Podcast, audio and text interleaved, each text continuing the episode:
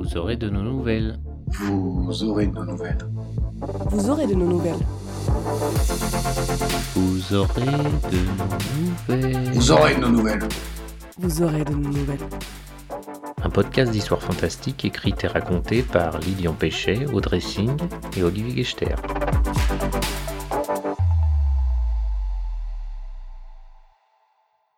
Bienvenue dans ce premier épisode de ce podcast dédié à la lecture. Comme vous l'aurez compris en écoutant le générique, on ne va pas parler bouquins ici. On ne va pas non plus parler nouvelles, du moins dans un premier temps. Non, nous, les nouvelles, on va vous les lire, en commençant par les nôtres. Nous vous lirons à tour de rôle des histoires de science-fiction, de fantasy, des histoires fantastiques, du thriller, du polar.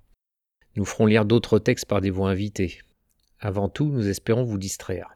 Par les temps qui courent, on en a tous besoin.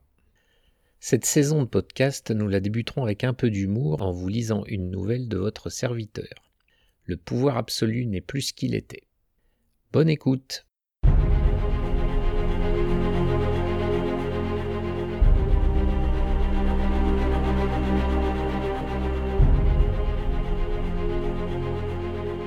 Le pouvoir absolu n'est plus ce qu'il était de Olivier Gechter.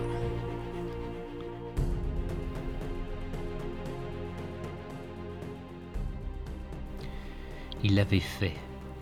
Là où tous les autres s'étaient cassés les dents, lui, premier entre tous, avait atteint l'objectif suprême conquérir la terre du moyeu. Enterrer Moron le Terrible, qui s'était laissé ridiculiser par un pygmée alors qu'il était à deux doigts de la victoire. Oublier sale Romain l'Immaculé, trop emberlificoté dans ses complots et ses névroses obsessionnelles pour vaincre une poignée de barbares incultes. Tous les conquérants qui avaient tenté d'unifier le continent tout au long de son histoire voyaient leur légende éclipsée par la grandeur de son œuvre. Il ne restait plus que lui, Irme le Grand, souverain et mage suprême des forces noires, foulant aux pieds les dépouilles des elfes efféminés, des nains idiots et des humains purs. Debout sur la plus haute terrasse de sa forteresse, il contemplait son nouvel empire de sa vision magique. Il s'imprégnait de la grandeur qui accompagnait les écrasantes victoires et l'utilisation abusive du pouvoir absolu. Ah, comme il lui semblait doux le râle des rois vaincus, agonisant sur les croix disposées de loin en loin le long des créneaux de son donjon. Comme il aimait goûter la terreur des reines, lorsque ses soudards s'approchaient de leurs filles pour les Chef, chef Irme le Terrible se retourna avec un grand mouvement de cap effrayant les vautours des alentours. L'orque qui avait fait irruption au sommet de sa tour n'avait pas les moyens de les suivre et visiblement il le regrettait. Grunt, répugnante vermine, gronda Irm, et sa voix grinçait comme les gonds rouillés des portes de l'enfer. Combien de fois faudra-t-il que je te le répète? Je ne suis pas ton chef, je suis ton maître. Appelle-moi votre illustrissime grandeur, ou je ferai flotter ta peau puante à la poterne du château. Grunt se rapetissa autant qu'il put, mais face à Irm, ça ne semblait jamais assez. Euh, oui, oui, votre illustrissime grandeur, euh, pardonnez-moi, mais les troupes râlent au fond des grottes. Ils voudraient renégocier leur part du butin. En quoi le couinement porcin de la piétaille me concerne-t-il? Fais-les taire. Moi j'ai un monde à diriger. Mais votre gravitude. Assez Déguerpis avant que j'oublie le sens du mot patience. L'infâme Grunt se retira à reculons vers la porte de la terrasse, plus ennuyé que terrifié. Il connaissait bien le maître. Tant qu'il vous traitait de tous les noms, vous aviez une chance de voir se lever la prochaine lune. Grunt se rappelait parfaitement de la disparition de son prédécesseur, le gros Rogral, le mage n'avait pas ouvert la bouche, il l'avait juste regardé d'un air ennuyeux pendant deux secondes, puis la tête de Rogral avait explosé, envoyant de la cervelle dans tous les coins. Finalement, Grunt était plus inquiet d'avoir à annoncer cette fin de non-recevoir aux représentants syndicaux. Les émissaires mouraient facilement ces derniers temps, surtout depuis que Smoot avait été élu secrétaire général de Force Orc. Il n'eut pas à aller loin pour faire son rapport. Le conseil de Force Orc l'attendait derrière la porte. Alors? Alors que dalle, Smoot. Il refuse d'ouvrir des pourparlers. Comment ça? Tu lui as exposé nos justes revendications? Ben, en fait, euh, il m'en a pas trop laissé le temps. Même pas un mot sur la prime de litière? Ou sur la répartition des esclaves neufs? Ouais, ronchonna une voix dans l'ombre. Ces saletés de roi noir piquent toujours les beaux morceaux. Franchement, il y en a que pour eux. Râla quelqu'un d'autre. On nous laisse que les vieilles à nous mettre sous la dent. Imbécile, Reprit la première voix. les esclaves, on les boulotte pas, ils sont là pour bosser à notre place. Pourquoi faire? On a déjà nos femmes pour ça. Ils vont bientôt la fermer, les deux pitres. Smoot envoya bouler d'un coup de poing les deux nabots qui se chamaillaient dans son dos. Après s'être acharné sur eux un moment, il revint à ses moutons, l'air encore moins commode que d'habitude. Il respira un grand coup et posa fraternellement sa main sur l'épaule de Grunt. Le craquement des os s'entendit de loin. Frère Grunt, tu es notre porte-parole. Bien que tu aies été choisi par la direction, ton devoir ne consiste pas seulement à nous transmettre les ordres, mais aussi à remonter par tous les moyens nos revendications à la hiérarchie. Euh, certes, mais Tout mage noir qu'il soit, Irm le maudit ne peut ignorer que son empire est le fruit du labeur de ses salariés, qui ont répandu leur sueur, leur sang et des kilomètres de tripes d'elfes pour emmener son entreprise là où elle est actuellement. euh, j'en suis bien conscient. Cela dit, Nous refusons d'être spoliés par le mage et ses rois noirs, ces âmes damnées à l'esprit petit bourgeois. Nous réclamons ce qui nous revient, notre salaire, mais aussi la prime de participation et le remboursement des notes de frais. Ce n'est pas qu'une question de défense du pouvoir d'achat, c'est avant tout un combat pour le respect des masses laborieuses. Il empoigna Grunt par le bras et le projeta littéralement en direction de la porte. Va, frère, et n'oublie pas de lui parler du paiement des congés restants dus. Grunt parvint à traverser le panneau de bois de 10 cm d'épaisseur sans faire trop de bruit. Lorsqu'il se releva au milieu des débris, Irm était toujours plongé dans l'observation du monde qu'il venait de mettre au pas. L'orque jeta un coup d'œil dans son dos. Planqué dans l'ombre, Smoot lui fit un signe d'encouragement. Il ne fallait pas en attendre beaucoup plus de sa part. Quand il s'agissait de terroriser des orques deux fois plus petits que lui, Smoot était le modèle même du courage. Par contre, quand il fallait se frotter à des sorciers de premier rang, il n'y avait plus personne. Le secrétaire du syndicat des orques avait de la chance que Grun soit plus apparenté à la première catégorie qu'à la seconde. Coincé entre une brute convaincue qu'il était possible de manipuler le puissant Irm et un mage noir persuadé qu'il avait tout pouvoir sur les orques, Grun se sentait aussi à l'aise que dans la gueule d'un dragon affamé. Réunissant ce qui lui tenait lieu de courage, il s'approcha gauchement de son maître avant de s'arrêter à trois pas de lui. Ne sachant pas trop comment attirer son attention, il toussota un discret Lorsqu'il vit son maître se retourner avec la lenteur d'une catastrophe inéluctable, et qu'il découvrit son regard injecté de sang et son sourire fou aux dents jaunes, Grun se demanda si son approche n'avait pas été un peu plus audacieuse qu'il ne l'avait cru.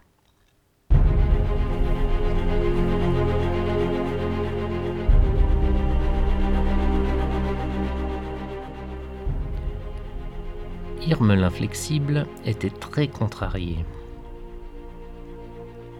Avait-il mûri son plan pendant 200 ans? Avait-il passé 30 ans à domestiquer les orques, les gobelins et les trolls, puis 10 à les guider dans toutes les batailles pour arriver à ce constat? Depuis la bataille qu'il avait vu triompher de la coalition humano-elfe, il avait découvert que le fruit de la victoire contenait pas mal de pépins. Une fois la Terre unifiée, que restait-il à faire? Planifier des travaux de voirie, faire rebâtir les murailles abattues, fixer le prix de la viande de porc, lever des taxes sur la bière. Il ne lui resterait plus qu'à descendre les poubelles lui-même et le tableau serait complet. Et voilà que maintenant, à ses pieds, très loin au-dessous de la terrasse de sa tour, une masse d'orques en colère déployait des banderoles truffées de fautes d'orthographe. Grâce à ses pouvoirs, il pouvait les lire sans même froncer les sourcils. On veut plus de pain, disait l'un, avec pain P-I-N. Et plus de bière, B-I-A-I-R-E, ajoutait un autre. Le reste était à l'avenant. La base en a marre, avec un Z à base. Assez trimé, on veut profiter, avec assez A-C-E. Le repos du guerrier, faut pas l'oublier, avec faux et faux. D'où venaient ces slogans? C'était étrange. D'ordinaire, les orques possédaient une imagination aussi déficiente que leur conjugaison. Quoi qu'il en fût, il convenait de faire cesser ces manœuvres séditieuses. Allait-il tous les écraser de sa juste colère, ou était-il préférable de négocier avec ses rats d'égout? Allait-il devoir le faire lui-même? Peut-être n'aurait-il pas dû transformer Grunt en gargouille de pierre. Il faisait certes plus joli maintenant, perché sur le toit du temple des douleurs, mais il était perdu pour la diplomatie, et il n'avait pas le temps de lui trouver un remplaçant. Tandis qu'il s'écurait à lire les slogans des manifestants poilus, l'un d'eux attira particulièrement son attention. Des esclaves, oui, être esclave, non, affirmait-il sans aucune faute. Son instinct se mit à battre le tocsin. À sa connaissance, il n'existait sur la terre du Moyeu aucun orque capable d'écrire son nom sans se tromper. À défaut d'un manuel de conjugaison, ses esclaves s'étaient peut-être bien trouvé un leader. Dans un grand mouvement de robe noire, Irme le Magnifique prit son envol. Il aurait pu se transformer en corbeau pour être plus discret, mais la dernière fois, il avait failli servir de déjeuner à un aigle de passage. Il était beaucoup plus sûr de voler sous sa forme normale et d'utiliser un sort d'invisibilité. La foule simiesque qui vociférait dans les rues de la citadelle ne réagit pas au brusque appel d'air produit lorsque leur souverain bien-aimé leur rasa le crâne. Irme ne s'en étonna pas outre mesure. La tête des orques est naturellement pauvre en cellules nerveuses. Aussi indétectable qu'un pur esprit, il évolua en cercle concentrique au-dessus de la place à la recherche de son ennemi inconnu. Ces manifestations prouvaient au moins une chose. Irm avait parfaitement réussi à faire comprendre à ses primitifs l'intérêt d'unir leurs forces dans un objectif commun. Il avait passé des années à regrouper par la force autant que par la persuasion les tribus dispersées. Il les avait soudées avec le sang et la boue des combats. Pour les contrôler, il utilisait de l'or, ses pouvoirs et leur grande lâcheté. Ces histoires de fierté nationale, de patriotisme, d'appartenance ethnique, il les laissait au souverain éclairé.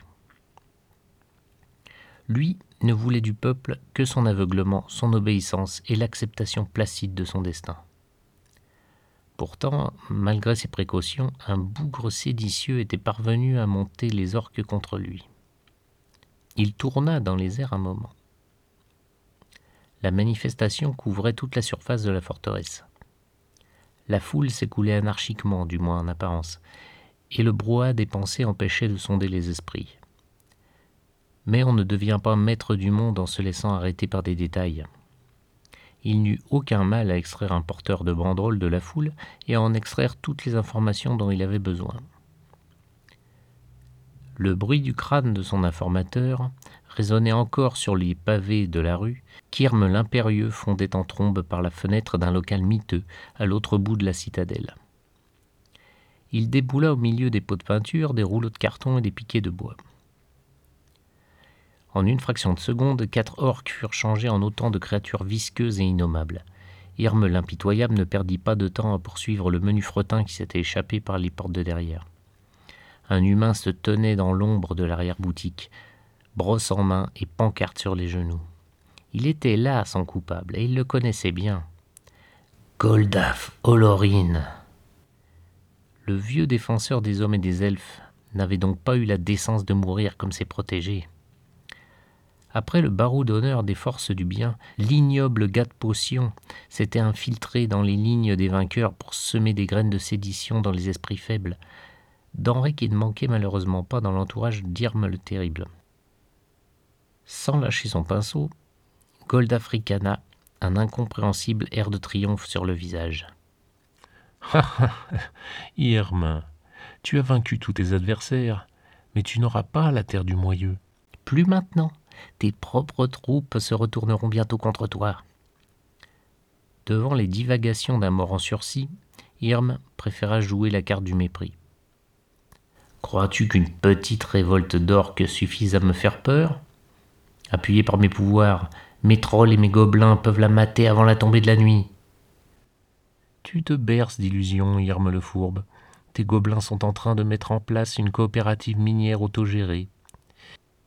Ils ne te suivront qu'après vote de la majorité des deux tiers et à condition que le quorum soit atteint. Quant à Tétrol, ils ont démarré une conférence débat pour décider s'il vaut mieux s'opposer seulement à l'autoritarisme intellectuel et politique s'appuyant sur la transmission coercitive du savoir, ou aller jusqu'à refuser la conception de propriété privée mais reconnaître la notion de possession telle que définie par Proudhon. Alors qu'il est, il ne doit plus en rester beaucoup de vivants. Contrarié, Irm leva la main. Pour ceux qui savaient voir, elle irradiait d'énergie. Goldaf savait. Pourtant, il arborait toujours le sourire du vainqueur. Irm trouvait qu'il n'y avait pas de quoi. Le défenseur de la terre du Moyeu avait certes porté un grand coup, mais rien n'était irrémédiable. Il lui faudrait d'abord mater ses orques par la terreur. Ce ne serait pas très difficile, il n'avait qu'à crier bouh pour que la moitié de ses primates se jettent à ses pieds en implorant sa clémence. Il les enverrait calmer les velléités d'indépendance des gobelins. Quant aux trolls, il en créerait d'autres à partir de caillasses, de crottins de chèvre et de quelques sortilèges. Du travail intéressant en perspective, bien plus sympathique que les corvées qui l'attendaient une fois qu'il aurait mis un terme à tout ce foutoir. Il se vit présider les fêtes commémoratives organisées en son honneur. Les convives lui porteraient toasts et cadeaux. Les vassaux lointains viendraient renouveler leur allégeance, et des malades couverts d'affections immondes viendraient se faire guérir par apposition des mains. Il se vit soudain, après des années de règne paisible, rendre à la justice sous un grand chêne, son peuple autour de lui. Il s'imaginait parfaitement les avocats mettant d'accord les deux parties à coups de hache. Autour d'eux, la foule cracherait des injures et jetterait l'argent des paris à même le sol, tandis que lui, Irma, s'enfoncerait dans une dépression sans fond. Son sang se glaça dans les veines. Avait-il tant travaillé pour ça? Le pouvoir n'était-il donc pas sa propre récompense? Allait-il un jour lui aussi manifester son mécontentement? Et si oui, qu'allait-il bien pouvoir écrire sur les pancartes? Il sentait la déprime monter comme une brume fétide et glacée, quand une idée souffla en lui, rafraîchissante comme la brise un matin de bataille. Peut-être l'ennui n'était-il pas une fatalité après tout Songeur, Irm laissa retomber sa main. Godalf tomba en poussière dans le même mouvement. Leçon numéro 1 du manuel du parfait génie du mal. On vit plus vieux lorsqu'on ne laisse pas traîner de héros vivants derrière soi. Ayant dit, il reprit le chemin de sa tour en s'envolant par la fenêtre.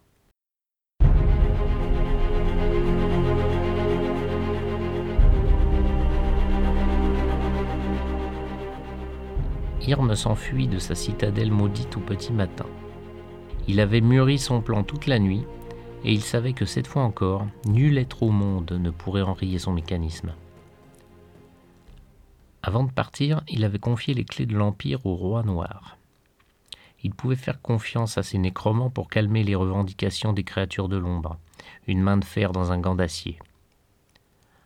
Ensuite, il avait enfilé une robe blanche, s'était collé une barbe postiche au menton et un chapeau large comme un dolmen sur la tête. La tenue était d'un manque de goût flagrant, mais cela faisait partie du plan. Ainsi vêtu, il avait pris la route au point du jour, baluchon au dos, avec un petit regard au donjon qui avait vu grandir ses rêves de domination. Il ne lui restait plus qu'à trouver quelque part le descendant d'un roi déchu ou n'importe quel idiot de village susceptible de se croire de sang bleu. Lorsqu'il lui aurait bien monté la tête, il lui offrirait une épée prétendument magique et un cheval blanc. À partir de ce jour, à ses côtés, tel le plus fidèle des conseillers, il le guiderait comme un pion contre l'empire du mal, levant des armées d'humains fanatisés qui répandraient la guerre contre leurs ennemis de toujours. Les manipuler dans l'ombre serait un jeu aussi passionnant que celui qu'il avait mené ces cinquante dernières années. Il avait remporté facilement la partie avec les Noirs. Cette fois-ci, il allait jouer avec les blancs. Et cette fois encore, il comptait bien gagner.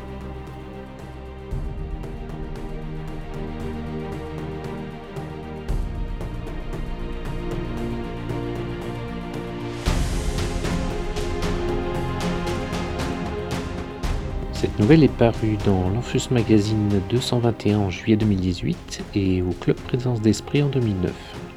C'est une de mes très rares nouvelles de fantasy, j'espère qu'elle vous aura plu.